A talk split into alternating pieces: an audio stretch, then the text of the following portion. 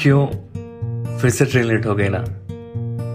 Life में हमें जहां पहुंचना है वहां के लिए अक्सर हम लेट हो ही जाते हैं, और हो भी क्यों ना, सिर्फ चलने का नाम ही जिंदगी थोड़ी ना है। कभी कभी रुक कर उस वक्त को पूरे मन से जीना भी तो जिंदगी है। नमस्कार, मेरा नाम है रजनीश पंवार और मैं लेके आया हूं शो जिसका नाम है जिंदगी एक स्टेशन, और इस शो को लिखा है विवेक सिन्हा ने। खैर, ये जिंदगी अगर एक स्टेशन है ना, तो कहानियों की ट्रेन भी तो गुजरेगी, कभी लोकल, कभी पैसेंजर और कभी एक्सप्रेस।